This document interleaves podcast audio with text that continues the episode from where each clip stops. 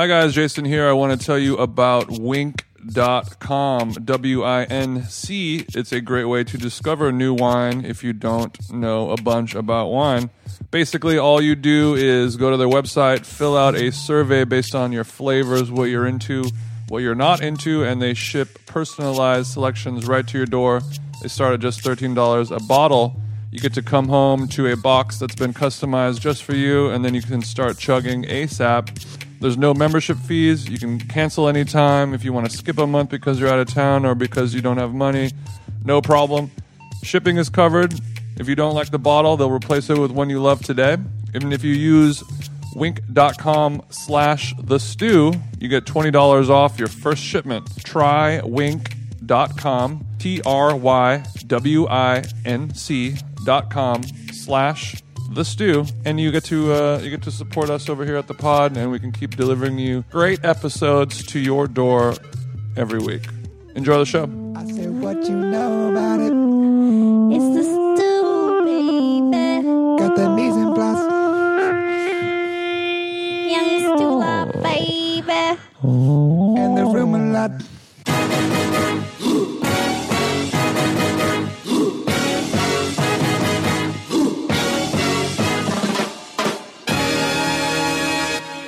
Hello hello. You're listening to the stew podcast about food. I'm jason stewart. Andre conaparo is here. I'm here. we're on uh, we're on the internet right now. You're you're in the car. You're going on your way to jury duty. You're playing golf. You're doing all the things that you do when you listen to podcasts and we thank you for listening. We don't have a guest today because we have a lot of uh, backlog questions that we wanted to just get through and power through. And thanks to all of our listeners. Thanks to all of our newfound wine wine heads uh, who joined us after listening to last week's episode with John bon- Bonnet. Yeah, Bonnet. this- this John, and I also did never put together that his name being John Bonnet is something something more than meet, met the eye. Yeah, I don't know if you want to jump on that right away. but yeah, that's a thing. I mean, that's that's what. If we don't do it, what is the, what is our purpose on the internet? You know. I, I there's so many other things that we hopefully do on the internet than that. Uh-huh. But Yeah. Um, we all know where you're coming from now. I'm coming from a bad place of malice. Okay. For all you wine followers, this is where you stop listening and never come back. That's not true at all. Thank you. We uh, so we ha- since we've had guests and we've been focusing on other stuff, we haven't really even talked about what's going on in our lives. You know, what questions do we have to answer? We uh, what did we do last week? We went to that um, the Jewish Passover ugly drum pop up thing and had some wild Jewish food that is still kind of on my mind. Yeah, that was the best matzo ball soup I've ever had. Yeah, it's so it's so weird. Like it was it was a pop up that was featuring Passover foods from our friend Kevy and Cofax, the restaurant that Nicole Rucker does stuff at, and they own Bludso's and Golden State and all. And Ugly Drum pastrami, Ugly which Drum. is you can get at the Smorgasburg every Sunday, which is, I mean, Some on a good day, it could be the best pastrami in town. yeah, it's the only thing close to Langer's, you know, in the continental U.S. See, bold words, and I, that, and it, and I stand by them. I don't say bold words that often. I, know, will say most people agree. they're bold words, but it, it, it is true. And and that matzo, uh, there was other things like he did latkes that had like some smoked sable fish and creme fraiche and and fish eggs, and that was like a like an elevated lat latke, which is nice. And what what what makes a latke latke different than a hash brown? Because it tastes different, and I don't know. Um, I, mean, well, they're seasoned. They're always seasoned. Um, and there's usually, I feel like, Something more than salt. yeah, and I, some recipes call for egg. And I think hash browns, like they basically, you've got different techniques of shredding them, whether you freeze them after you shred them, or whether you boil them before you shred them, or if you just put them on raw. Like American hash browns just hit the griddle, I think, with oil and salt and pepper. Right. 99% of the time, unless you're doing something fun at home. Yeah, And latkes are usually a recipe. I think there's flour. From every place. Is there Yeah, flour There involved? can be, or schmaltz. Sometimes they're cooked in schmaltz. Oh yeah, oh yeah, and they're littler. Hash brown big. Well, I mean, that's the other thing about lot. Yeah, I mean, that's the other thing about latkes is that I I've had ones like the size of my fist. I've had ones like they made at Secret Deli that was really thin. You know, like an almost it was like a quarter of an inch thin. Really nice, crispy. But It's like the size of a burger patty. I mean, s- I thought it's smaller as far as like how thick it So was. it was a ripoff but at that longer. price for how small no, of it a wasn't product at it all. was. No, Jesus Christ! but I, I f- there's no. I mean, I think lock is a classic example of a recipe that varies, that has no uniform size, shape, seasoning, Mm-hmm. texture. Yet somehow it all kind of fits, you know, under one umbrella. Hash, have you? Uh, I, I saw a good hash brown hack of microwaving the shredded potatoes for like two minutes before you cook them in the pan. Microwaving frozen shreds in No, the package, or you, just you shred and then you put them into a kitchen towel, squeeze all the moisture out of it. That's so much work to do that that one step, that classic step of squeeze. I mean, But it's all it's all essential though. such a pain in the ass. That's ass. why making hash browns at home fucking No, that's why you make them and then freeze them. Mm. You make them, freeze them. We don't freeze in you this get house, a lot Andre. of you get a lot of water content out of that, and then you put them in a waffle maker. That's how you do it. Oh, yeah, you fucking idiots! You just freeze it, and when you freeze it, then the water turned to ice, and then it just uh, and then it goes away up to heaven. Well, you want to spread it out on a sheet, um, Mm-hmm. and then so when the water freezes, it's gonna Go bye bye easier. it's gonna poke all the cell walls inside the potato because it's raw, it's not cooked, which helps with texture. And then it also you're losing some of the moisture too by freezing it in the freezer. And then you like a waffle iron because it gets you get the crisp on it without using so much fat, perhaps. Because Uh, I think the secret to a good hash brown is you have to use like way more oil than you want. to Yeah, I mean that's pretty much that's what it comes down to. As far as I've never been able to make uh, a shredded hash brown at home that I've liked as much as I've had elsewhere. So Mm-hmm. instead of being like a halfway crook where it's really unhealthy and it's not as good, right. What's the point? I'll make it healthier and not good, but maybe not the best ever. And then also, you know, really appreciate it when I'm getting like a really nice seasoned griddle Sure. Make it- breakfast style. The I'm trying to think where the best hash browns I ever had were. I still think it's the Cliff's Edge Cafe in Santa Cruz, California, but it's been a long time. Those were might have been my favorite. Best brown in town. I'll tell you what, it is not the fucking Waffle House. It's not the Waffle, Waffle House. Is awful. And I understand anyone who's got nostalgia or anybody who loves it because they grew up with it or they've got a thing for it.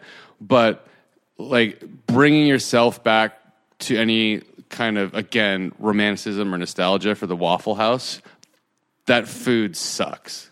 You could say the same about Del Taco. And I've eaten at a Waffle House so many times because it was the only option Are you- are- while traveling. is Andre Conaparo claiming Awful House? Is that headline read? I will Awf- not. Awful House. I will not say it like that, but yes, the sentiment is same. Awful House. Awful House is not great, but I love going there when I'm. I in- will go there. in I the still South. will go there. It's fine, and it's fun and whatever. And, And I again, love that I can eat three meals of food and it costs eight dollars. smothered and covered, baby. But I, Smothered I and will. It's, I'll have fun and I'll go and fine. But anybody who wants to sit down and tell me that it tastes good is crazy. Also, anybody who eats there not blacked out is a terrible person, and they need to go to jail. Sure. you have to be absolutely wasted, and you can't go to Awful House anytime before three a.m. or you're like a psychopath. But I mean, I, I don't know. It's just like no one says Denny's is great, and I feel like Denny's is absolutely 100% as good as Waffle House, if not better. And by good, I mean awful. Yeah, But it's like no one's just like, man, when I get home, pfft, Denny's, that's what's up. you talk to some somebody from the south, and they're like, man, first stop mm-hmm. before I hit mom's from the airport, mm-hmm. going WH. what regional specialty do you So- get? and it's like, what? I get scrambled eggs and some bacon. But Some bacon that you would find on like a Sonic burger. but I understand why people would love it. I just blind taste test. It's not working. You don't go blind at awful awful house. I, I uh, and and also at that pop up they had the you didn't try it, but the horseradish vodka, which is an infusion that I am in love with. Uh, I had it. Good Bloody Mary. Yeah, I had it a few months ago. Uh, Stu listener Do is probably listening. Um, she she did a full Russian fiesta where there's this Russian restaurant I think in Portland, and the the chef from that restaurant put out a cookbook and she cooked like ten different dishes from it, and one of them, and they they do a lot of uh, vodka infusions, the Russians.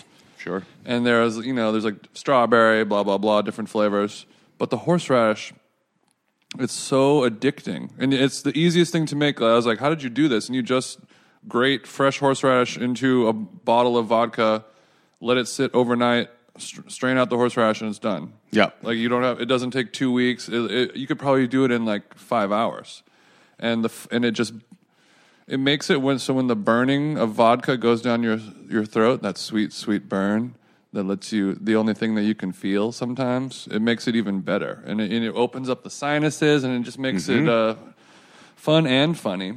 But it also infuses so well and so quickly. Like a lot of times you'll have an infused vodka and it'll be like, yeah, it's infused with lingonberry and ramps. And you're like, it tastes like vodka. um, but you put horseradish in for like 20 minutes and you're like, whew, Yeah. what is this? How, what is this, a 78, 79? What vintage is this? What else can we infuse horseradish in? Is what I want to know. Yeah. ladies and gentlemen, if you do any other infusions like that, send me a DM.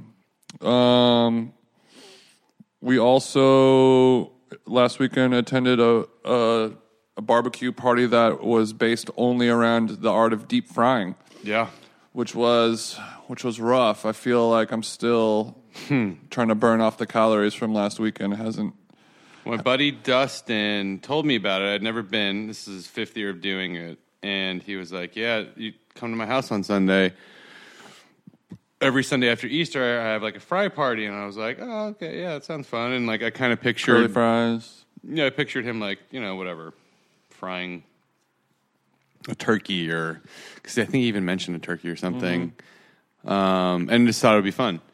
I had no idea that people went real hard in the paint, bringing everything, and it was sick, and it was it was so much better. I mean, I knew uh, he's a great guy. His girlfriend's great. I knew that there'd be nice people there, but as far as like the effort made to make it wild was incredible. It was beyond my wildest dreams. Yeah, because nothing more fun than just having because he they had the turkey fryer. They had like four kinds of batter, including a batter which base was Cap'n Crunch cereal, and then he separated the cereal by color to make it festive. Yeah, man. it's incredible.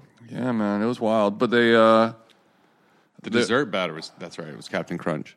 there was um, Sick. I feel like a, a, a hash brown would be nice in that. But I, but by the end of it, stumbled across the toaster strudel Monte Cristo, But that, all right. which is That was something. my favorite thing. I was gonna, okay, Ooh, you know what we call come that? back to it. We call that a cliffhanger. we'll call back. That's a cliffhanger. Yeah. Um, But what? So I mean, we walk up. He's deep frying like all different kinds of vegetables in this really great savory like paprika batter thing that was going on. Mm-hmm. We did, what else was deep frying? There we was just did pieces of bacon. wings. We also deep fried some brisket that you made, Andre, we deep fried brisket. I made a brisket. which sadly Was really took good. it to a new level that which means we might have to do it again. I kind of can't stop thinking about it in I a know, weird it was way. Really good. It was really good. Yeah, man, like it just takes it. It just takes it there, and you don't want it to. You know what I mean? It's just kind of like you spend your life like building your favorite classic car, and then some guy's like, "Why don't you just put nitrous in there?" And you're like, "No, I don't." want it." It's a lot. And then you and then you put the nitrous in there, and you're like, "God damn it!" Now I got to refill this thing. It's just like another messy step that's just so annoying when it's already kind of a long process. I mean, it's like it's like a ten day process to make that thing, And then you're like, oh, and if you do this, which is you got to like get a fryer and buy oil, and it's gonna suck. And like if you do it indoors, it smells bad. Yeah, it is so funny. Like And to, you're just to like, you get a giant brisket, and then you like, when it's guaranteed to be better. And then you kind of you you painstakingly trim it to how you want it to be. You you concoct your brine and let it sit in the fridge for a week, and then you smoke it or sous vide it, and you you baby it like it's this perfect thing, and then just into the deep fryer for Yeah. for one minute, and then you eat. it. but uh, this is what we have to do as people in the food industry, Andre. We're gonna, yeah, well, we're gonna figure out incorporate that. Annoyingly, Um, it was good. it was good. And There were, yeah, there were fried Monte Cristos. There were people making donuts and hush puppies. Um, But I, I mean, I just I feel I feel my skin sweating just just thinking back to it. But um, on the opposite end of that spectrum, I have been spending a lot of time at the restaurant called Sweetgreen lately. yeah, you got hooked up. I uh, I was lucky enough to get my Sweetgreen account deposited some fresh cashew into it, and a restaurant that I would normally not attend too often. I found myself visiting multiple times a week now. Which, which you go to the one? Where is it? I go to the one in Hollywood, Sunset and Gower, right by uh, Sugarfish, Right. the Sweetgreen of sushi restaurants. Mm-hmm. But now I've, I'm starting to sort of be turned over into a Sweetgreen head, just out of the convenience of like ordering it on the app, and then you walk in past the line of people, your salad's already ready, just grab it and leave. That's what you do.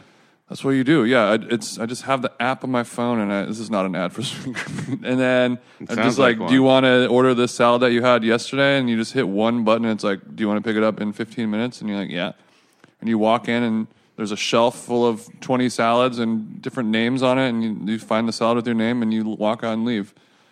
You don't talk to anyone. I mean, I could just steal a salad every day. Yeah, I was- just gonna say it's like uh, There's no checks or balance system in place at all. I think you know, written in the DNA of that system is like, look, they're going to get stolen, but they're so convenient and they cost so little to make that the people can steal it, and we'll just make whoever comes in another one. Yeah, and I think they have another thing where it says if for some reason you are more than 30 minutes late picking up your salad, they will voluntarily compost it and make you another one, Yeah. which I guess is nice. Yeah, I mean that was the only reason I used to get like a double espresso shot from Starbucks because there's one right next to the gym, and it tastes awful, but it was like a dollar fifty for two shots, and you can order it on ice from the app, mm. and I, it was just so easy to order it and pay from the phone and pick it up and never talk to anybody and not deal with anything, and I just wanted caffeine before. Yeah, you just want a straight shot of caffeine, chug it down, and then just Uh, it, it was it made up for anything else that I didn't like about the actual product. Mm-hmm. The convenience was just insane.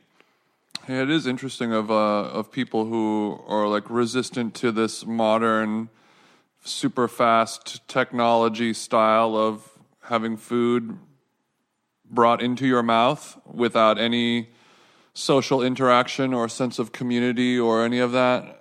And It's just an extension of texting. We're so used to communicating without any kind of human contact. Ten years later, fifteen years later. if I didn't do this podcast, I would not open my mouth to do anything but breathe. I remember the first time. When I when I get a phone call and I see anyone calling me, I just throw my phone and scream. I remember the first time I got a text from somebody on a phone. You know, I had texting for you know ever and just never used it. I got a text and I was like, "Who stole your phone? Why are you texting? Like, what is this text? You're an adult. Why are you texting me? this is crazy. Please call me idiot." And Uh, the early days of Andre Conaparo has social media are starting to poke through. We're starting to see a tr- an early trend. and you know, and now I text, but I, I also find it to be the convenience of it ends very quickly when you need any kind of inflection or insinuation or tone in whatever it is you're saying. I, I and I can get done in the on a phone call in five minutes. What will take me three days through various emails back and forth and texting back. I can't do it. Yeah, yeah. can't I've do it. I've championed for years, and I hope one day that um, texting the iMessage app will one day get the get the ability to italicize words. And once that happens for me, I feel like my personality will really be able to shine through via text message even more. I love italicizing a word to stress some type of inflection. Yeah, but see, yeah, Just wait. Just wait. Sure. It's going to be big. Um, but then at that same time, a friend of mine had the exact opposite reaction where he was like, This is the best way to communicate ever. And I was like, Do you want a future where everyone you know is a robot? And he said, Absolutely. so I guess it makes sense. Um, so while I was at Sweetgreen just yesterday, I, I saw a curious character. If if you saw on my Instagram, I posted RC Bates? I posted a picture, a couple pictures of him. But there was when you walk into Sweetgreen, there's always like a a line wrapping around the entire business, like through the whole dining room. There's just a you know, a, there's always a line of at least 20 people in there just waiting to get their salad. And it was like busy lunch rush, and then a guy wearing a, a full full suit, head to toe, like business business looking guy in a wheelchair, wheel uh, wheel himself in into the sweet green, and he kind of like had to wheel himself around this line of people and chairs and standing around for their order kind of thing. And I kind of felt bad for him, and I was like, oh, this guy's gonna like you know, you thought waiting in line at Sweetgreen was bad enough. Think about what it's like doing it in a wheelchair, you know. And mm-hmm. I was reflecting on my being grateful for what I've got. And he kind of wheels up to the front desk and he's talking to the lady and he's like, oh, he's just like realizing that he's gonna have to wait in line forever, and it's a whole thing. And maybe they're gonna give him special treatment or something like that. And then the woman hands him a cup of ice. He grabs the cup and puts it in his teeth because he has to use his hands to wheel himself out. And he wheels himself back out through the winding crowd of people. And then he saddles up to a chair outside, like right on Sunset Boulevard, you know, bright, sunny. Did you get a salad? No salad, just a cup of ice. And and I'm looking at him through the window and he's kind of like he's really excited that he has this cup of ice. No, and I thought he was going to wheel over to When the- is this? This was yesterday afternoon. Hot day. Hot hot day. I mean, I was wearing a shirt, shorts and a t-shirt. You know, it was it was hot. It's been in the 80s all week. And he's, you know, he's kind of he's sweating cuz he's wearing a full suit. And he he took his cup of ice, did not fill it up with water, did not fill it up with lemonade or any of the sweet teas or anything Uh, okay. goes out to the front, and then he's kind of digging into his wheelchair pack. He has like a backpack on, on, on the back of his wheelchair. Kombucha. No, no, no. No, Well, I know where this is going. close.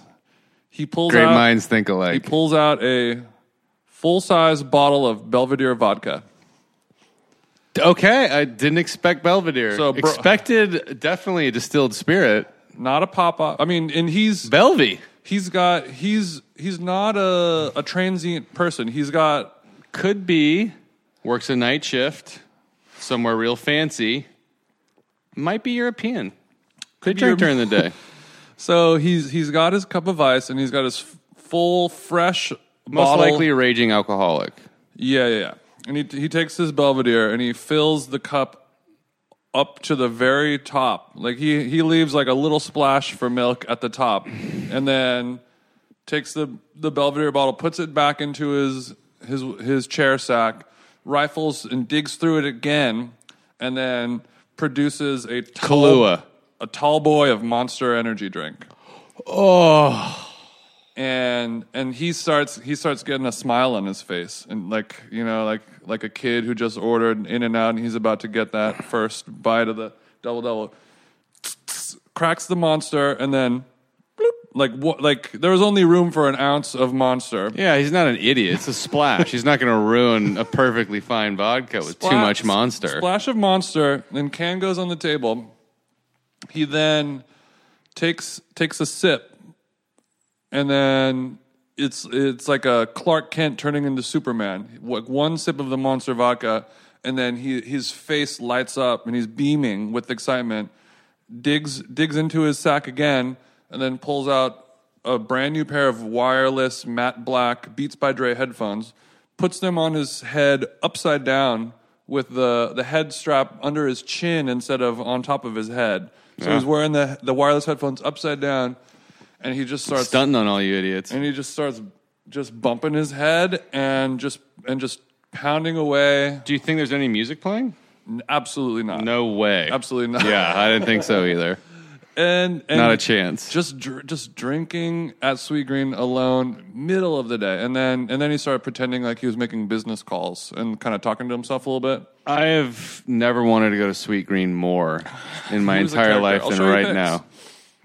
Um, but yeah, so that's we hope to work with you in the future, Sweetgreen.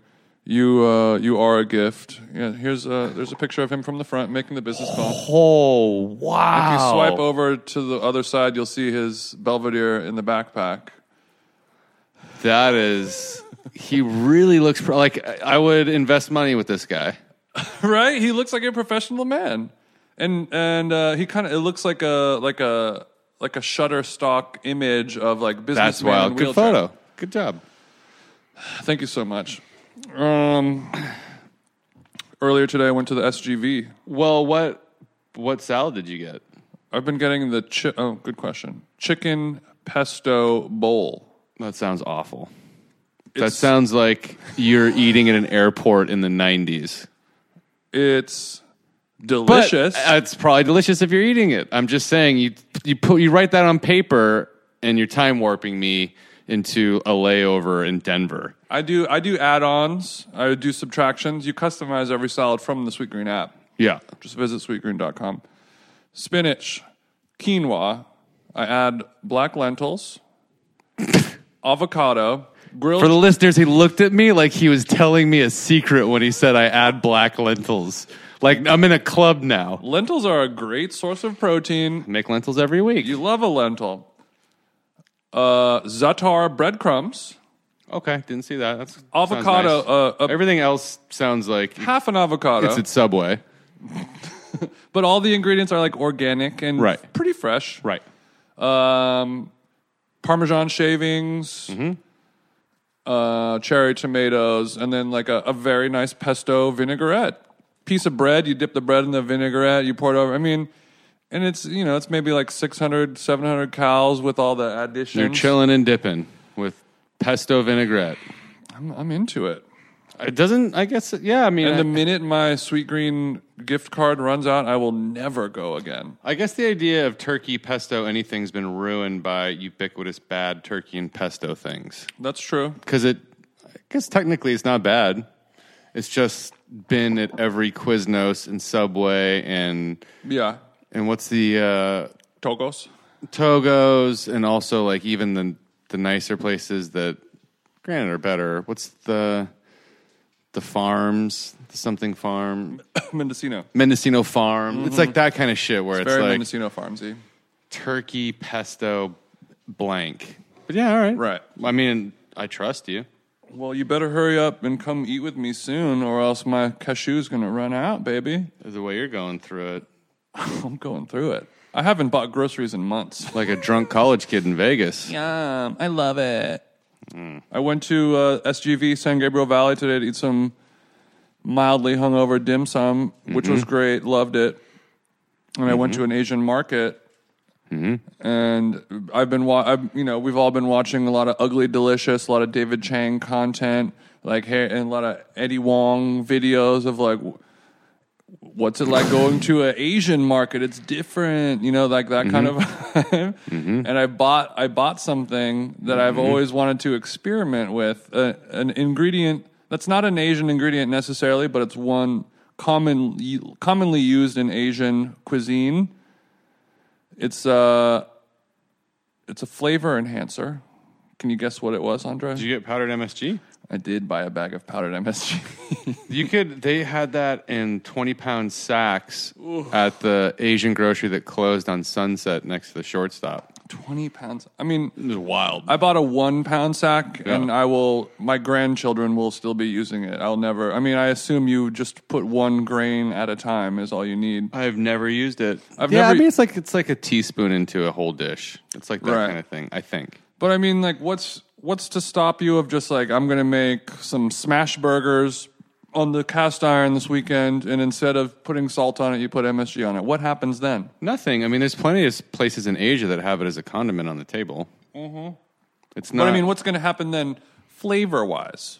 You'll have to find out. And you'll also have to feel how your body. I What do mean, you- what do you it's think been pretty, happen? I think it's been fairly debunked that MSG is like unhealthy. I mean, in a way that like sodium, that salt is also Right. unhealthy. So it's kind of like very slight degrees in the same kind of ballpark as far as like salt and other soy sauce and flavor enhancers. It, it seems to have been demystified. Other than it, Except the one thing is is that people definitely are allergic to it in varying degrees. Mm. Like in the same way that somebody would be allergic to peanuts.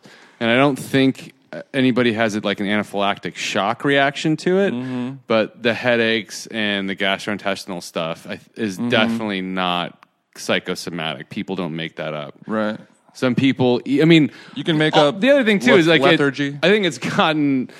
Uh, well, look, I don't know that much about it, but I, I can say speculating that it's gotten a bad rap from guilt by association. Mm-hmm. Like Providence is not using MSG. You're getting MSG from like an off-brand Panda Express that's going to make you feel like shit anyways, and it's going to taste good.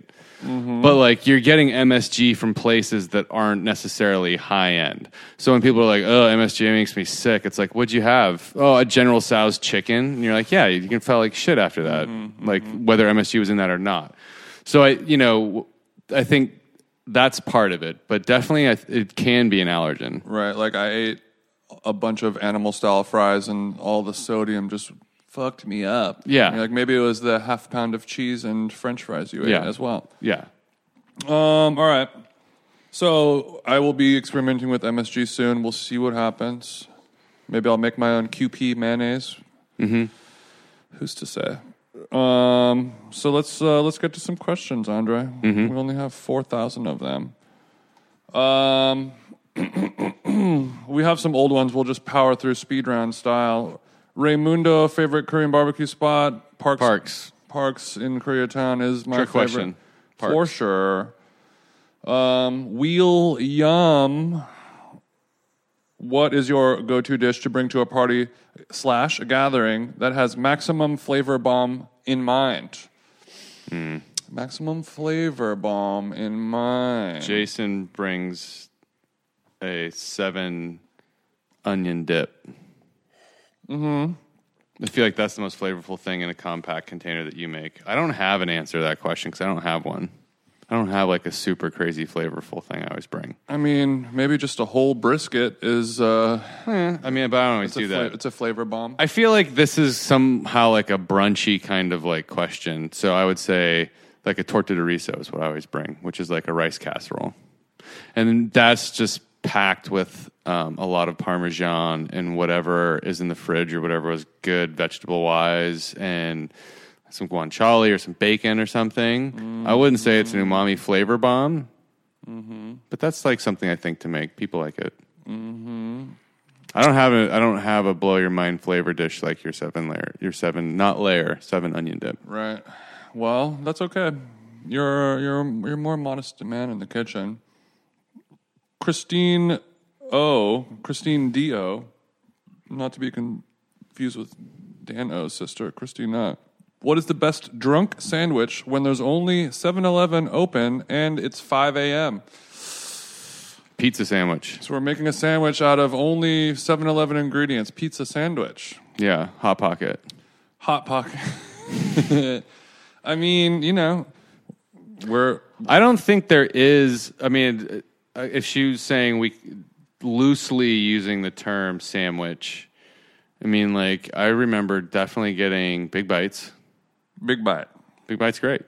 I'm thinking. Um, I'm thinking we get we get we get the Wonder Bread at the 7-Eleven. We get a couple of those cheesy hot dogs. Cut them in half lengthwise. Put them on the bread.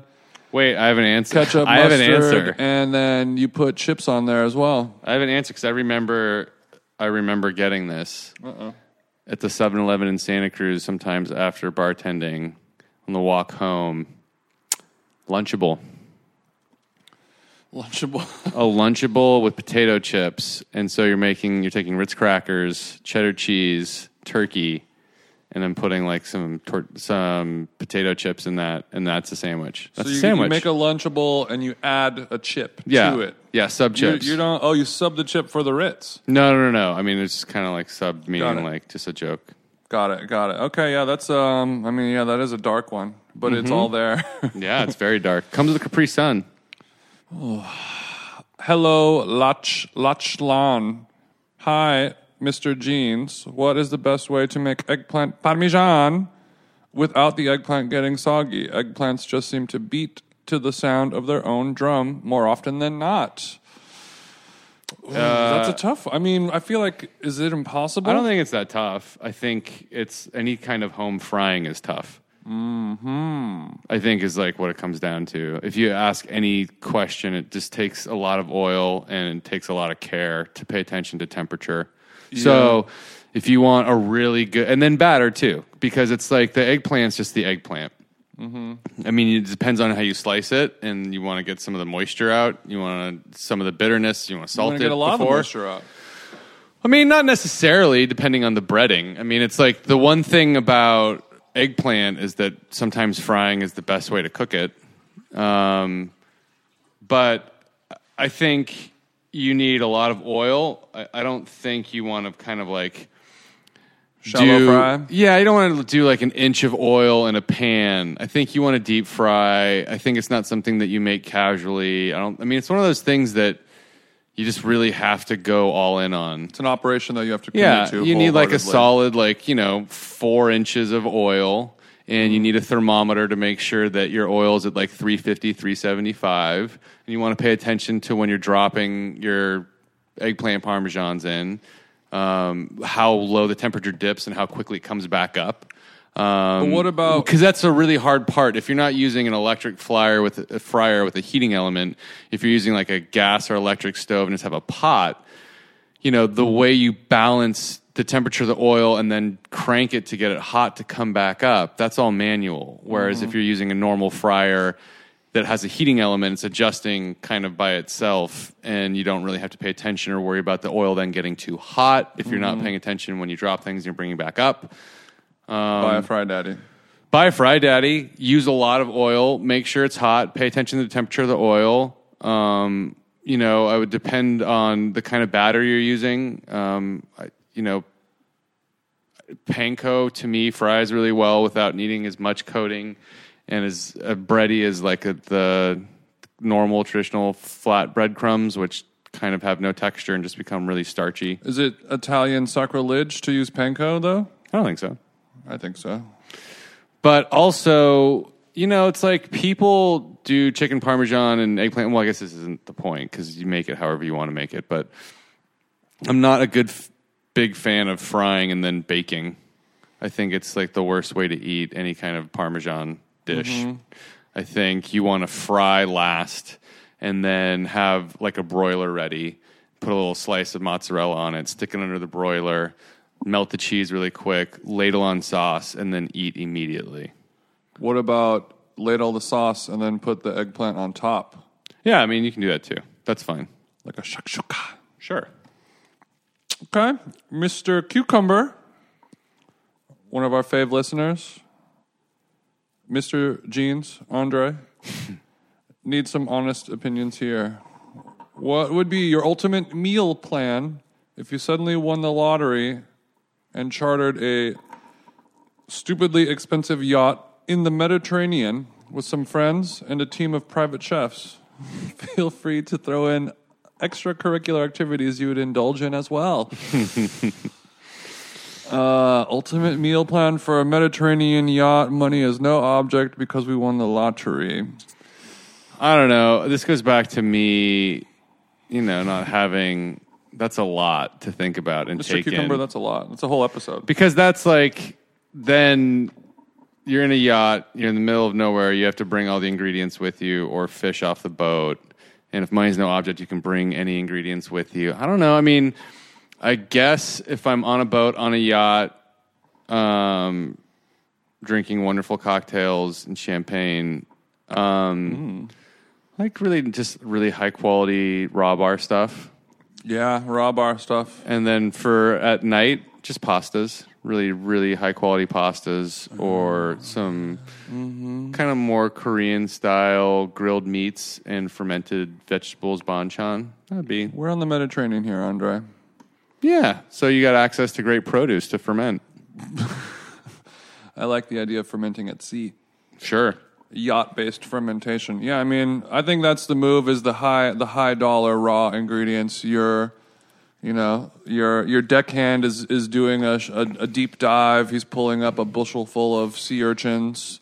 He's he's he's uh, coercing a, an octopus out of his cave, and and killing it w- instantly by biting his brain. Hopefully losing a finger too while trying to do it. Hopefully he's losing a finger. He only has a couple left, and then you know he's beating that octopus on the on the over the bow of the boat. Yeah. You know stuff like that. I want to be I want to be slurping those oysters down, those caviars, those sea urchins. There's got to be bubbly and cocaine, Yeah, a lot of cocaine. Mm-hmm. Definitely. cocaine, and then definitely throwing all of your garbage just off, off into the water. Cigarette butts go over the boat. Yeah, I'm hitting like a that. lot of beer cans with like a driver off the back of the yacht for sure. Mm-hmm. Yeah. you know, extracurricular stuff like that. And then also, you know, the uh, extracurricular indulgencies. The the boat will come equipped with dirt bikes that I will meet my fate on an island on. Like Yeah, weaponized helicopters are definitely a part of this party for sure. so you can just shoot dolphins as you see them. Like when you get bored of the, dol- you're like, oh, another dolphin jumping. Fire up the Apache. It's time to go hunting. the drones coming with. Yeah, I mean, just hell firing missiles into like whale pods. Yeah, you know, baller shit. Yeah, just fun stuff. All right. Candice V. Kim knives. Looking for a good. That's such a great segue from weaponized helicopters into Kim says knives. knives. Uh, looking for a good, not too expensive, do it all knife. What are your suggestions? I'm a new listener, so Mac. my bad if you already answered. No, this is a great. This uh, we'll, we should answer this question 18 times a year because it's the first thing anybody should own. Get a Mac knife off Amazon or a local knife shop. Um, it's a European style kitchen knife that um, is probably my favorite knife. It used to be a global. Um, this is probably 20% cheaper.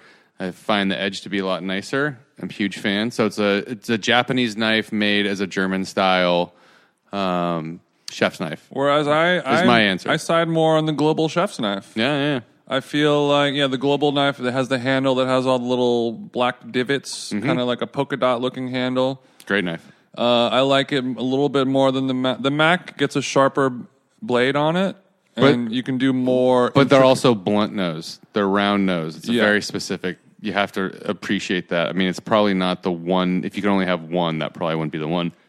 But it's the one that I reach for more than anything, by far. I, I like the global because it has a little bit more weight to it, Mm-hmm. and it has that point. And since it has the point, you can literally only buy that knife, and you never need This is true. another knife for anything. You can supreme small citrus. You could break down a whole side of beef and everything in between with it. I think that knife. I I don't use another knife for anything really. Mm-hmm. It, you- if if you're a desert island, that's all you need for anything.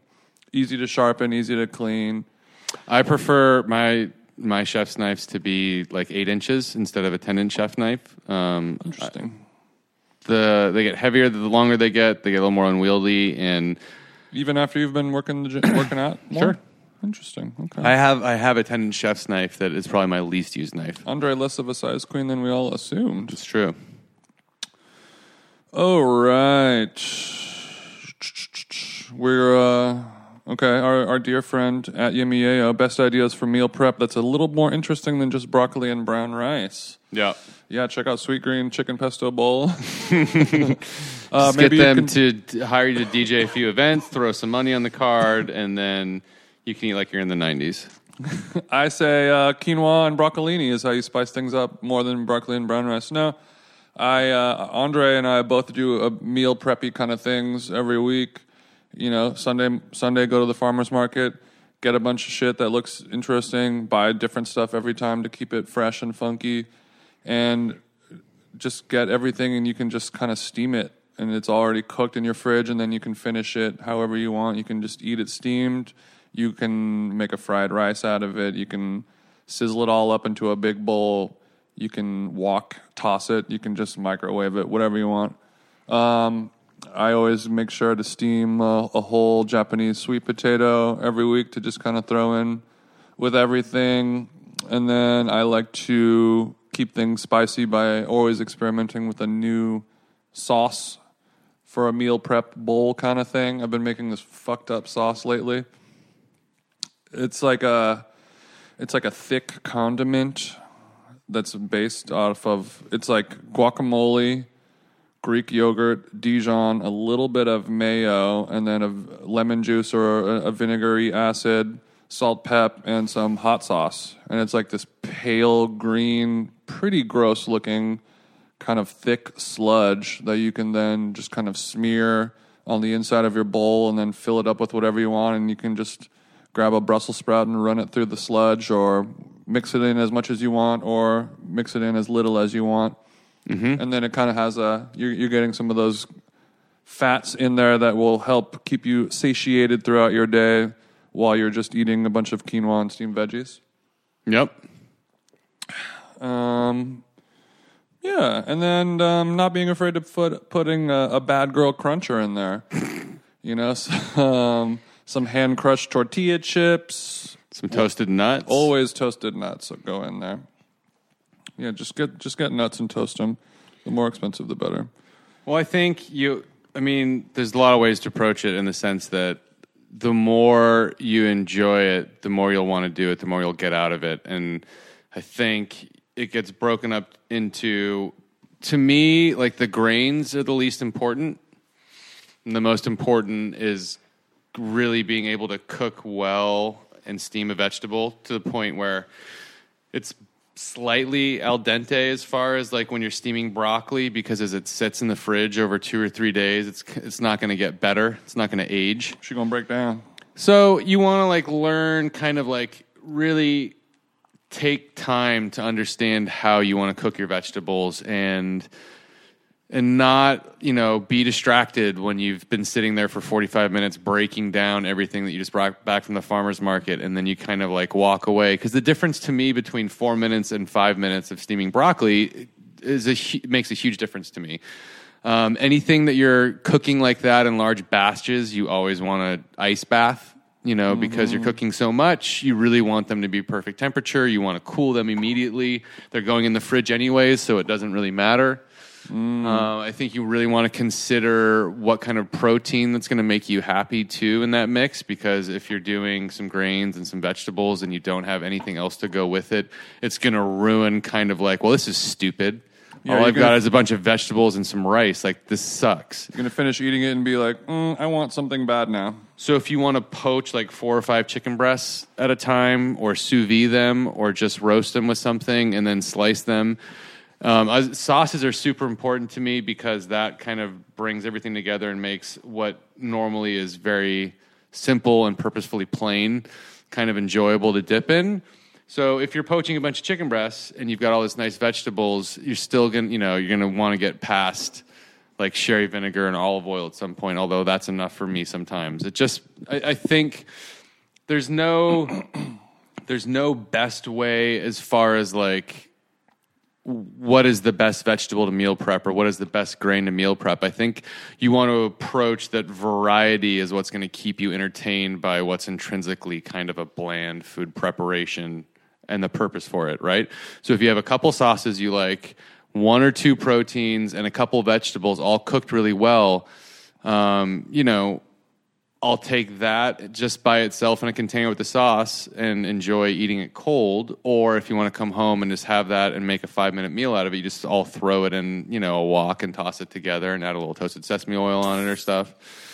But I, you know, I think what you want to do again, and I'll finish, but really kind of approach it from the idea that this is not you know, there's not one thing for you to make and that's what you're going to eat. I think you want to go to the farmer's market, buy as much variation that cooks the same way. Broccoli steams the same way as green beans, the same way broc- the cauliflower steams, the same way that beets roast. I mean, I think my two favorite meal preparations are roasting and steaming. And if mm-hmm. you combine those, you know, with everything that kind of works in that family, or one week you roast and the next week you steam will also break things up a little bit.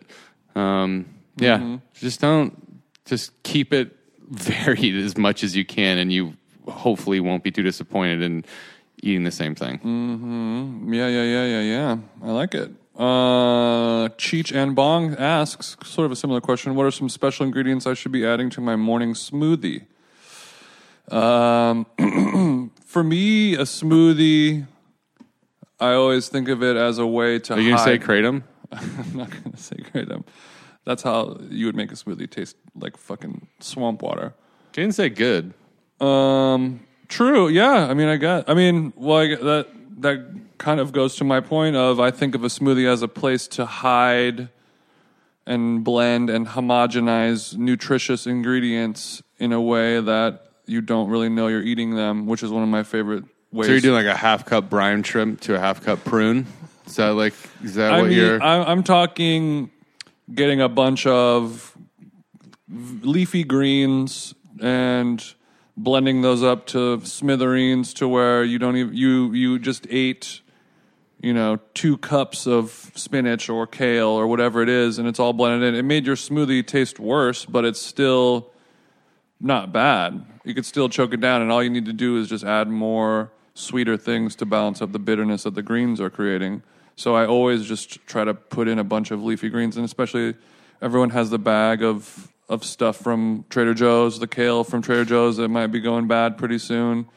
Just dump it all in there and, and, and zip it up. That way um, and also like other things that people like to do would be like cinnamon and turmeric like warm warming spices that kind of have those medicinal qualities to them that you can kind of tuck in there and um and and like hemp seeds chia seeds things like that i guess those aren't really secret a lot of people like putting almond butters in there, nut butters. I don't. I don't really like it too much.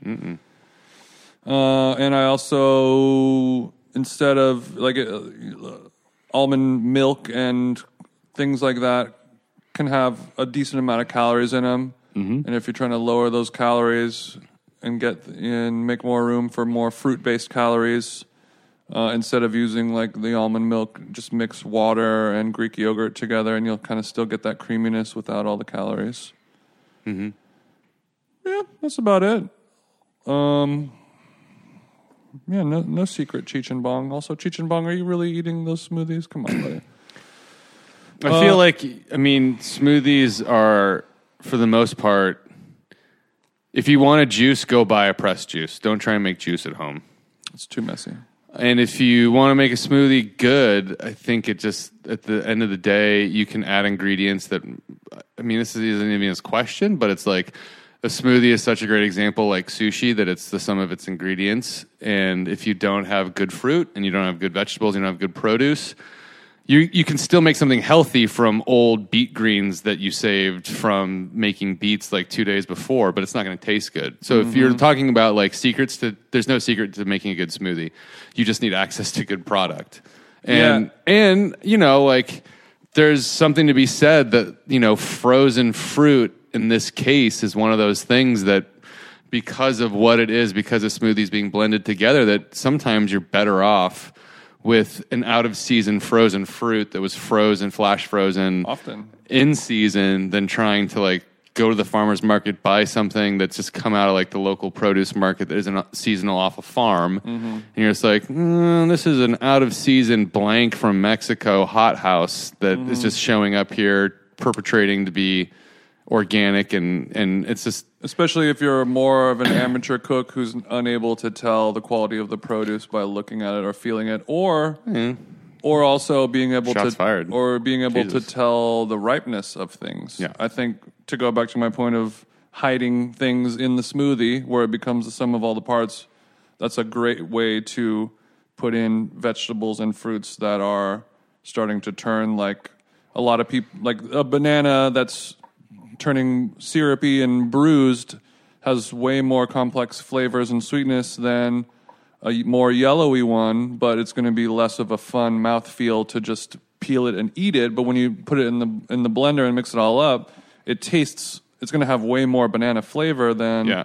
an unripe one, and you won't know that it's it was kind of gross and slimy and turned. Like when you put an overly ripe blackened banana in your banana bread or or what have you. And if this is a question about taste, don't you know? Obviously, don't be afraid to put a tablespoon of honey or a tablespoon of agave if you're talking about taste, Yeah.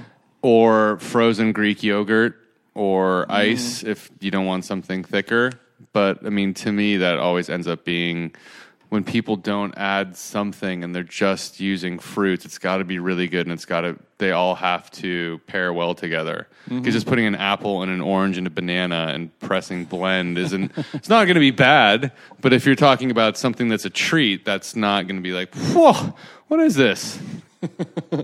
Yeah, to go back to your And- sushi and- point, and sometimes the best smoothie is just bananas and blueberries. And don't sleep on mint. Oh. Also, I, I wouldn't be surprised if Andre put a little Maldon flake in his smoothie. Oh, you definitely. freaky little But that's me. But yeah, I'll definitely salt it.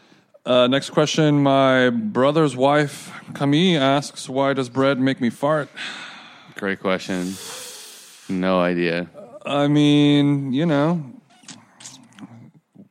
you know, ferment, fermentation. Same reason why beer makes you fart. She's a yeasty girl. She's, she's a yeastier gal. Yeah. You know, bread, uh, bread, and other fermented things like that are uh, delicious but unnatural concoctions that the human body will never be used to processing those those gases. I mean, people people claim that no one gut is alike. That's true. So, I mean, you might just have a stronger reaction digesting. Yeah, I guess if your body is very good at processing those processed foods, that is not necessarily a good thing. Right. Like the people who are like, I eat Carl's The- Jr. every day, I feel fine. Like that's not good. The answer to me is that you're just too healthy. She's she's too healthy of a girl. Yeah, it's funny you say that though because it it blows my mind that people like how yeah, whatever. Just how ubiquitous fast food is and like I feel like I'm not functional after eating fast food for a few hours and people are just like fired it up, finally had some lunch, I'm ready to go. And it's just like, "Well, what are you doing that I'm not when you eat that burger? Like, what the fuck?"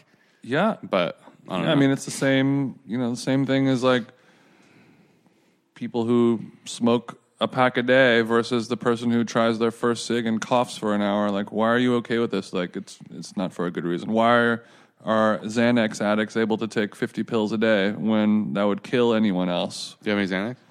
I don't have any Xanax. I do have kratom. You want some kratom? Oxen Shop says I like to cook a grain on Sundays while chilling. Fun? Ladies, he might be single. Yeah, invite me Usually over. farro, barley, brown rice. Anything else I could give a shot that may be out of the ordinary? Zach. I don't think so. I don't Ooh, know if there's any sleeper grains left. Yeah, I think every grain has been unturned at this point in the world. Maybe Yeah, if you walk, I mean, look, if you walk down the bulk food section at a Whole Foods, there's nothing that they're missing. Mm-hmm. I mean, if you really want to get into it, if you want to look at what Dan Barber's doing or what Anson Mills is doing with certain kinds of heirloom grains that just basically aren't available anywhere except through direct mail order with what they're doing and what they're kind of replanting and what they're bringing back. It's going to be variations and versions of the same grains that you're making, but if you're cooking them that often, you'll notice differences. I mean, there's a Carolina white gold, uh, white Carolina white gold rice. Mm-hmm. Is that what Carolina gold? Carolina white gold? Carolina Gold. Carolina gold rice that was almost an instinct version of a southern rice strain that got brought back by Anson Mills. I think um, Sean Brock was a bit was a proponent of it on one of the TV shows. His drunk ass was a big proponent of it. And and when you make that rice, you it's a different white rice. It's incredible. So if you I mean, I would investigate any kind of heirloom grains from people doing what I just described as opposed to trying to find a whole new variety. Yeah, I would say that. as well. They're, they're, the ones that are less popular are less popular for a reason because they don't really taste as fun as the farros and the other ones. You know, when, And you're, they're when really- you're scooping up some amaranth and weird shit like that, it's like it's If- not popping for a reason. If you're in a big city, there's probably a specialty food store that carries something like that, and they're really not that much more expensive if you care. A few dollars more to order, mail order, you know, and they come. yeah, step it, vacuum just step it up sealed to a and- more ball and wild rice. You can buy it in bulk. All those grains freeze really well. Um, Freeze your green. I remember buying a bunch of rice in bulk and splitting it between like four people, and ended up being really cheap that way. And like I said, because it freezes and Splitting keeps well. ki- splitting, splitting the kilo down for the whole exactly for the whole trap. I yeah, get it. Yeah, yeah, yeah, exactly. All right. Who wants dinner? Who do you have to F to get a reservation at Felix? Every time we try to book, it's booked solid for weeks out. Ah, just wait a little while. But yeah, I mean that, that question is why is the popular restaurant hard to get into? It- yeah, I mean I don't, you know, the pro- the only problem with that question is is that because of that your expectations are going to be so high that it probably can't live up to whatever that meal is. And I know Felix is great.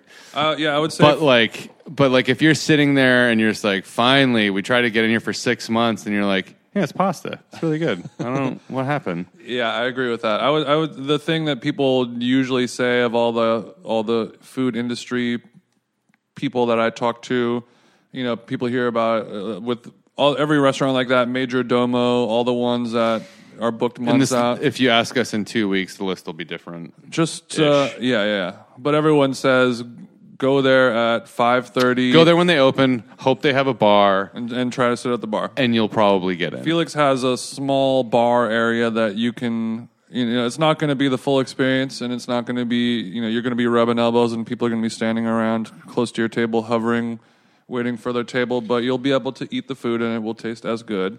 Yeah, I mean, this is the absolute 100% pro tip, and I was going to say the same thing because we've had people on who, because of what they do, can't kind of name drop themselves to get a reservation. So, in that, but they're also, you know, yeah. Point being, these people who do this professionally will tell you get there 20 minutes before it opens, be the first person when the door swings open, and just say, Can I eat? Mm-hmm. And you'll probably, you know, for the most part, eat anywhere in town doing that potentially. Yeah, you just have to be. But that's not a date night situation. Like, hey, honey, put on your nicest stuff. We're going to go see if we can eat at five o'clock right now, and maybe we won't.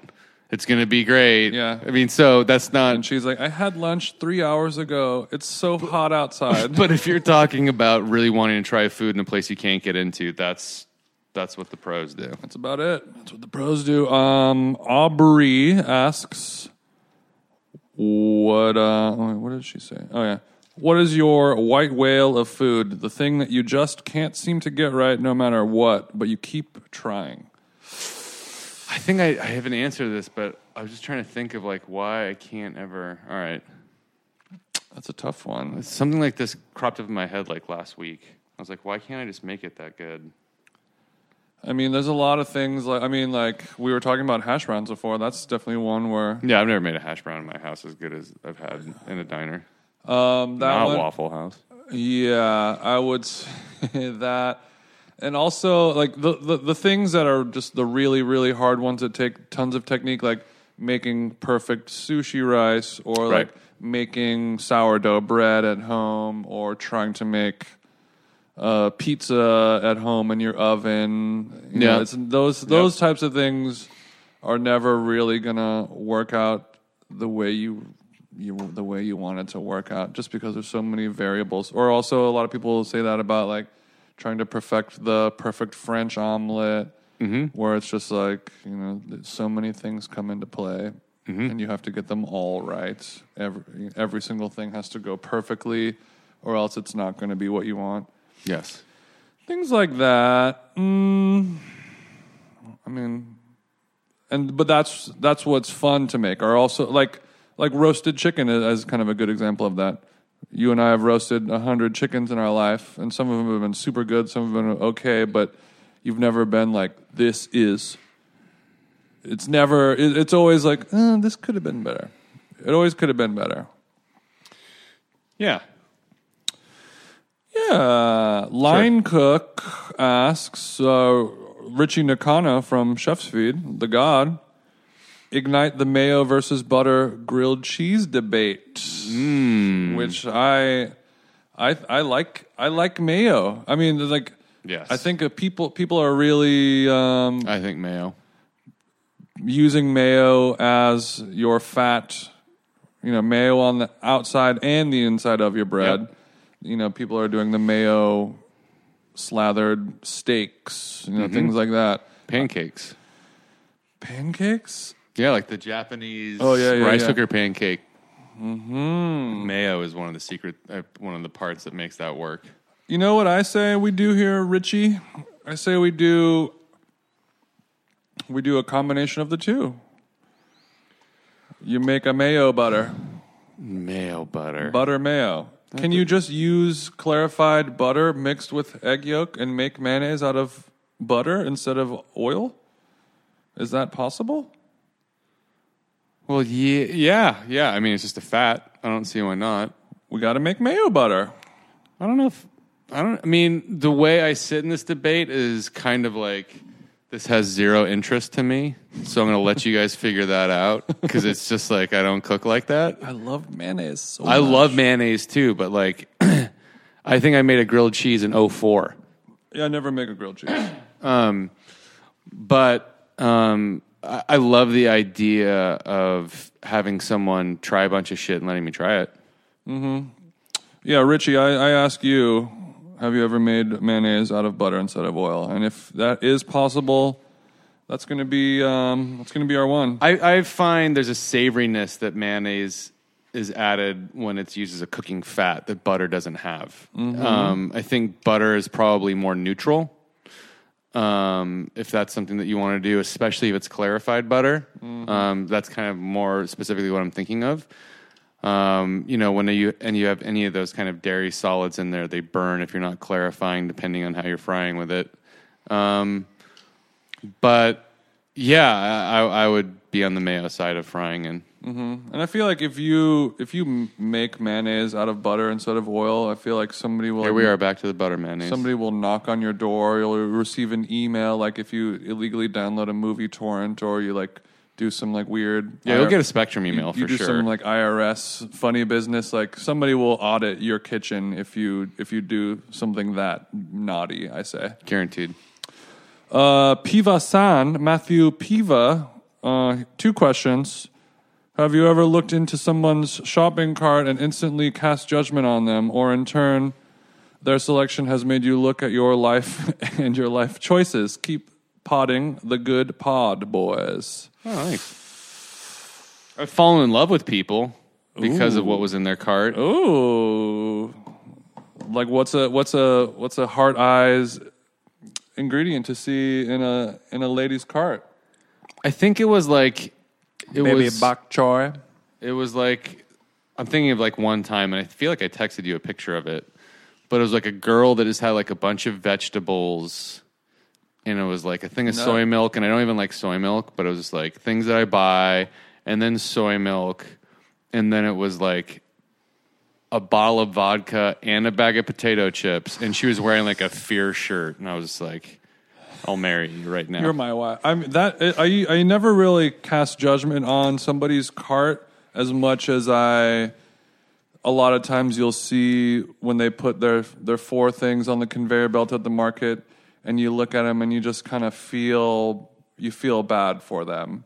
Like it's either like you you're you're you're either like oh your life is not doing so well right now. Yeah, I don't cast those judgments. Uh, I'm not- talking about more falling in love than judging somebody who's buying toaster. Yeah, I don't. I don't judge. I don't judge, but I, I more sympathize, and I want to reach out to them and be like, "Don't, don't do that. Don't, don't be do-. like when, like when they're buying fine. the ground beef that comes in the the tube, and you're like, Ugh, don't, or or And, the- and you're like, "Hey, buddy, are you okay?" He's like, "Yeah, I'm just gonna go to Burgers, never say die, and then I'm gonna." yeah, I do a smash burger pop up. I'm just buying. Them. uh, Yeah, and I'm, they offered me a brick and mortar, and I'm I'm rich now, so I think I'm good with this tube of burger meat.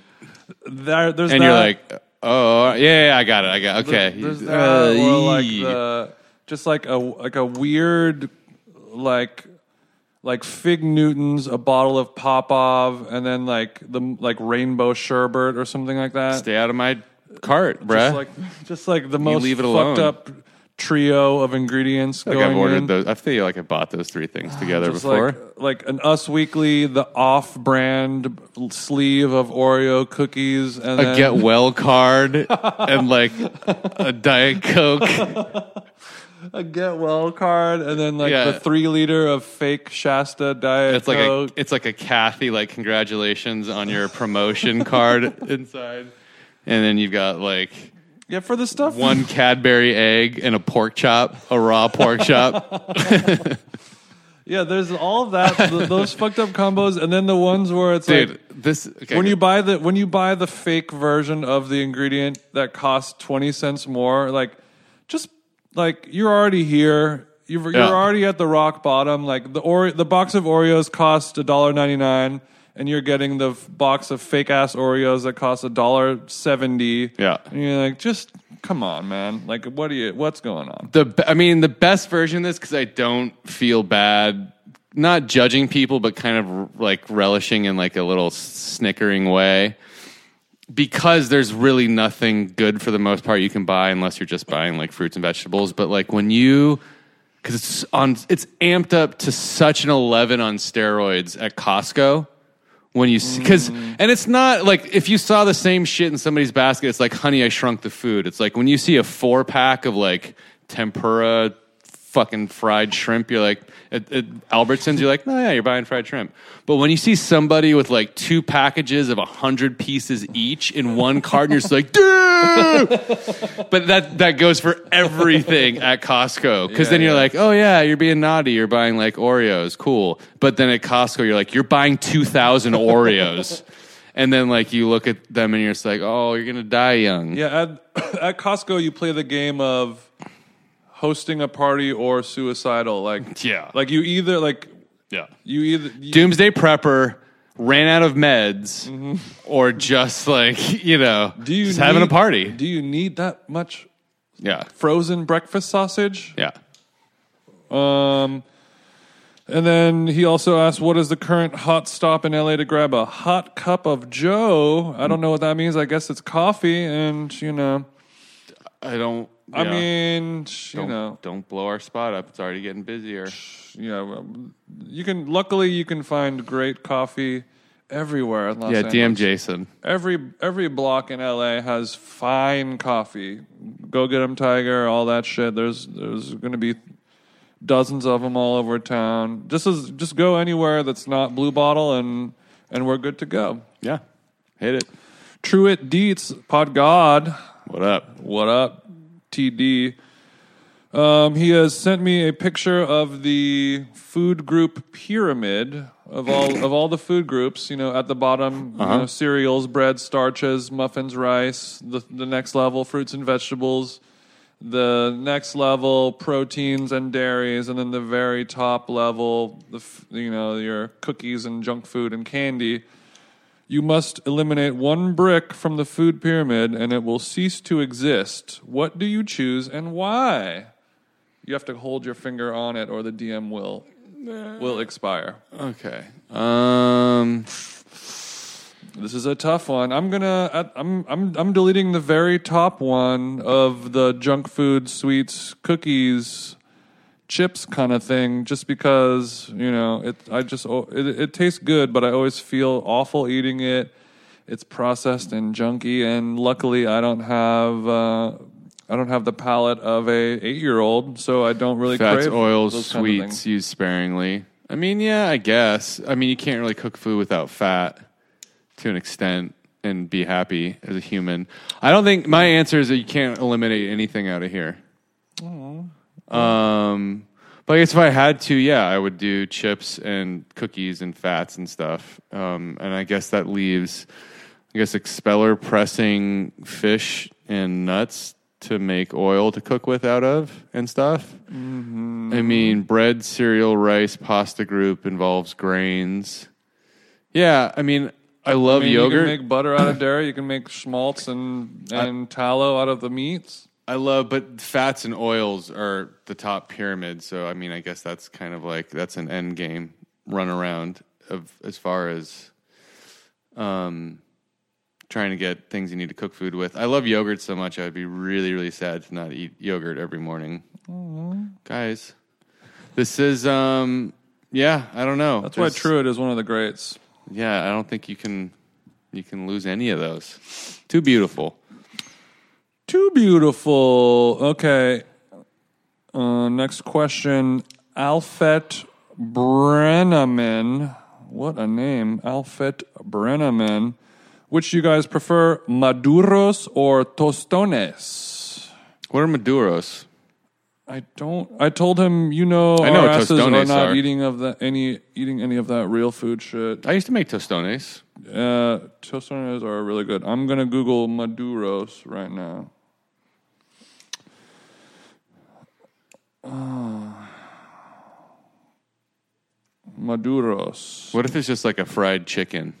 Oh, It's like a name for a maduros fried chicken. are, Are fried plantains. Oh, so are they the sweet ones? Because tostones are usually the non-sweet, non-sugary. Maduros are the sweet ones. Yeah, I mean tostones, because that's that's where I lean toward is salty, fried, crunchy. I think I'm more of a less sweet. guy as well. Love both. Because I love because when I was in um, When you mix tostones with the white rice and the black beans, and you use them as like a little vessel for eating, And like the- a like a scoop. the mofongo. Mm-hmm. Mofongo is so fucking good. Oh my god. Oh my God. I think about it all the time actually. Um, and also uh, when I was in in Bogota, they do the big the, the the big tostones where they get a giant plantain like the like a foot long daddy, and then they fry it whole. They par fry it whole, and then they smash it down into a flat like huarache kind of oval shape and then fry that again and then they use that as the base level to put things on top of and then you eat it all together like putting a bunch of things on top of a hash brown or something I'll take that. and that is uh it's a fun and and they kind of do that as their like the whole kitchen sink meal like use that as a canvas and then just sausage and meat and cheese and fried onions and peppers and all that shit. Too good. Very good. uh benjamin what is you and andre's limit when it comes to fast casual dining? As in how often and how much are you willing to spend? I'm a student and that's pretty much the scope of my dining out experience right now. Yeah. Uh, I've, I've been talking to my brother about this a lot because he works in the food biz, and he's he's really predicting that all restaurants are going in that fast casual direction just because of the the minimum wage being raised up to the mm-hmm. point and then eliminating tipping for servers. So everything is just going to be turning fast casual and mm-hmm. nobody's going to be making tips anymore because they can't afford to pay everyone and still make money Mm. I mean, if it's all if it's all you have, and if you're a student and then you're and you're on a budget, Look, I don't think it's a bad thing at all. I, I think it's hard to answer that question living in Los Angeles because the the amount of fast casual restaurants that are as good and culturally specific as fine dining and, as- are equal, if not more so, in this town. Um, do you save up to eat at Providence or Key Spaca or or Maude or Gwen or like? I mean, what do you? I think It's like- Benjamin's in Australia. No, no, no, no. I know. I'm just saying. Yeah, yeah, yeah. But my point is, like, depending on your city, your fast casual options, um, often for between Koreatown and Thai Town and Mexican food in general, and uh, fill in the gaps anywhere else you are in LA. Mm-hmm.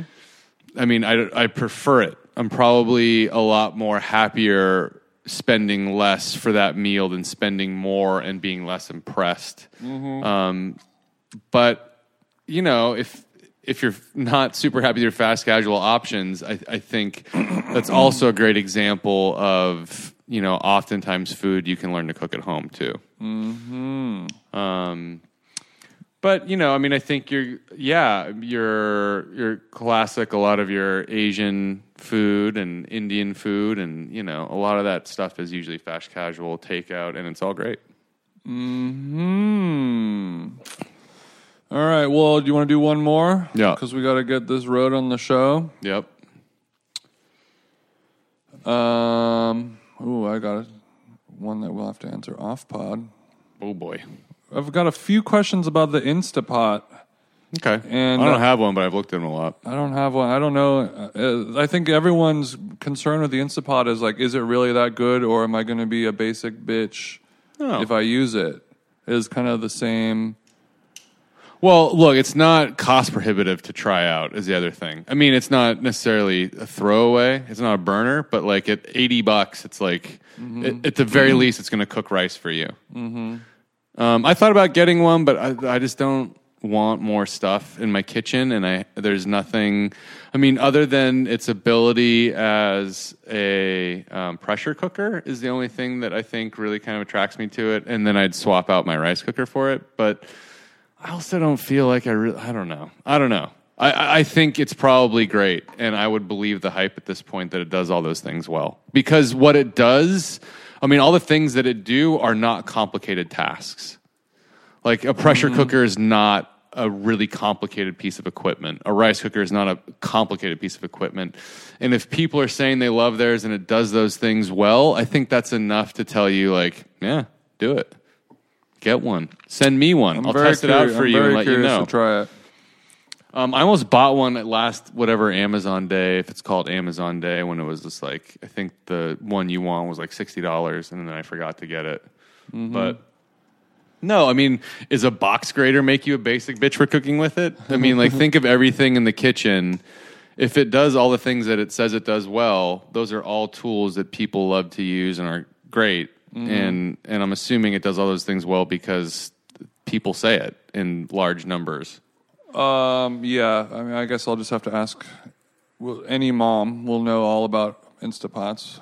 I mean, Mommy, I mean, it's kind of like it's just like I don't know. If you're worried about having that as a piece of a kitchen equipment, then you're doing it wrong. Because if you're trying to dress the part, being like, "No, I only cook with a sous vide one," it's like whatever.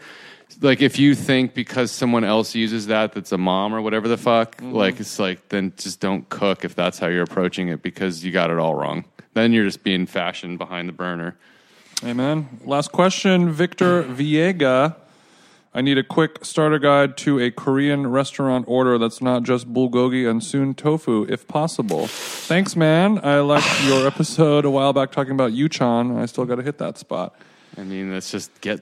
I mean, there's a million things, but also, yeah, get that too. Like that. I mean, it's kind of like saying, like, man, what else do I get beside fried chicken? And you're like, fried chicken's great. Mm-hmm. Like you just mentioned two of my favorite things to eat in the entire world. But yeah, there's a there's a ton of things you can get. I would say if, if you want to start expanding a little bit more now that summertime is approaching, I really like the uh, the I, nem- you're gonna say it. the, the just say it. the naengmyeon Just say it. cold the cold noodle soup. I actually had it. some at um at Western Doma a couple days ago. They had they do a spicy cold noodles cold noodle bowl that was good. Who'd you go to Western Doma with?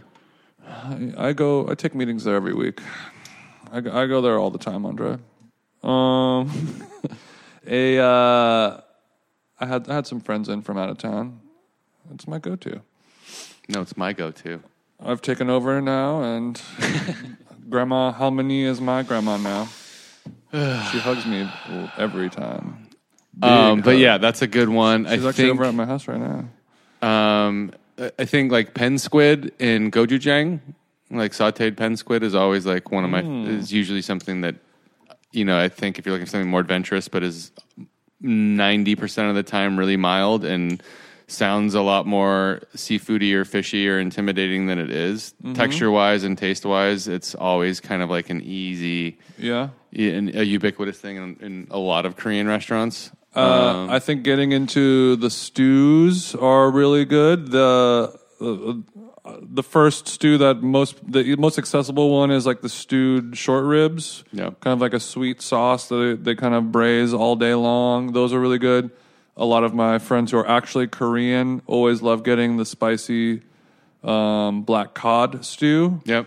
That's a that's a great one to to get into, and then I also like this Korean Chinese dish called jjajangmyeon, which is like uh, noodles in a black bean paste, kind of Mm-hmm. like a healthier feel for a dan dan noodle. Yep. I don't know, I don't know about healthier, but yeah, it's Not- got not a Dan hel- Dan vibe. It's not healthier, but it, it, it sits lighter in my body than a normal dan dan, I guess. okay. Um, that and then one last one. When I go uh, when I go get soon tofu at BCD Tofu House, I like to get the whole fried fish. Mm-hmm.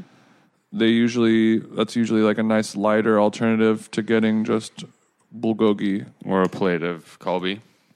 yeah, or a plate of kalbi, and then make sure. I, I mean, I order kalbi more like so. That's the short ribs. I order that more than I order bulgogi. So Mm-hmm. if you're literally looking for something just not bulgogi, kalbi's my favorite, and that's Mm-hmm. where you've got bone in, you know, frozen, usually sliced on a bandsaw, really thin style, um, Mm-hmm. over fire. and also the um, the Korean version of chicken noodle soup. I really like on a for a heartwarming meal. They It's a mild one, but it's good. It's mild. It's more mild. It'll be on the menu listed often as like hand cut or fresh cut yeah, noodle chicken noodle soup, and it'll have it'll be like a very thick broth of chicken noodle soup. Uh, Sometimes it'll have a crab apple in it, or a whole chicken, depending on where you go to get it. It'll just come in a pot with a whole chicken. but it's it's a very homey, comforting meal, not super si- spicy or seasoned, and then you can kind of add more flavors to customize it however you want it to be. And definitely chug down that soju with uh and when you get the soju order uh, order lemons and squeeze those lemons into your soju cup and it makes the just get peach soju. whenever I try to order the flavored soju, the server always tells me like, "Oh, that's that's for a girl to order." That's fine. I I just like the regular one and then squeeze the lemon in. Andre, thank you so much for doing this podcast. You got you it. You could follow him on social media nowhere, and you can just DM me questions about his personal life. Mm-hmm. Continue to do that. You could follow me at them jeans and the stew podcast.com is a website where all of the episodes live and uh, a listener uh, hit me up a couple weeks ago and has been helping kind of transcribe the episodes to have a, a- few people were hitting me up about it. Her uh, her name is Anna Anna Lantigua. Um, but we're asking like all the stuff you talk about every episode. Could you like do a blog post about all of the things so we can find them easier? And and she's been nice enough to do that for us Oh, wow. for the last couple weeks. So it's cool. I, I started posting it on on the Stew podcast. So every episode, it'll have kind of a bullet point list with hyperlinks of like Andre talked about. This was his favorite thingy, and you can click on it. And Jason and blah blah blah yelled at each other about this f- flavor of La Croix or whatever it is, and it's all Amazing. everything that we covered is all there with the Sweet hyperlinks of you. and Thank everything. you for doing that. so thanks, Anna, and have uh, she asked us a question that we're not going to answer. We can answer one more for her. Um, she she's going camping, I think, in the Grand Canyon, and she was asking for some good kind of camp camping meal ideas. Did she say how soon she's doing it? I think she's going this weekend. Shit. Why? Good camping ideas. Some ca- some. Well, I was camping- to say like let let's sit on it for a week and give her a good answer, but I mean, it's um, I- I'm not much of a camper, so I, don't- I I'm not much of a camper either. I would say just look at like old episodes of uh, like go to the. Uh, go I mean, my th- my where I would start from is what? How can you cook? And it's going to be a lot of boiling. It's going to be like I, I would imagine that like you're going to use fire. You're going to have like one cast iron pot you can make. So I'd bring you know like some dried beans or some dried grains and some fat and try and get the most out of whatever you can bring with you. So mm-hmm. you're bringing things like salt. And if instead of salt, maybe bring soy sauce or, or whatever, like camp salt. most bang for your buck as far as seasoning wise, but I would figure out how you're going to cook first and then try and I would go just from there. Buy a bunch of Clif Bars and eat those. Yeah, Clif but Bars I, are good. I, I would say for inspiration, go find the Francis Mallmann uh, Patagonia episode of Mind of a Chef, where they spend an hour of him exploring his island home on Patagonia in Chile, of just like all of the campfire style shit that he does, and then that will give you a lot of inspiration of like you know, like the big giant open fire, and then hanging whole chickens on on string that slowly cook all day, and then the fat drips down, and you're roasting potatoes in the fat, and you know, or, or cooking with like molasses and browning and blackening tomatoes. And He's all making all this up. He would never do this himself. just fly He's- fly fishing and hand catching trout that you then salt bake uh, on the s- on the shores of the Yeah. river Patagonia. Just Yeah. do stuff like that. Should have skipped this one. And then in the morning, you uh, have your, Mm-hmm. your coffee that you enjoy with your cigar, and then you read some poetry. Just do. Stuff I'm gonna let Jason finish this one. I'm gonna I'm gonna head out. Everybody, thank you so much for listening. Thanks, and guys. We will see you guys next week. Bye.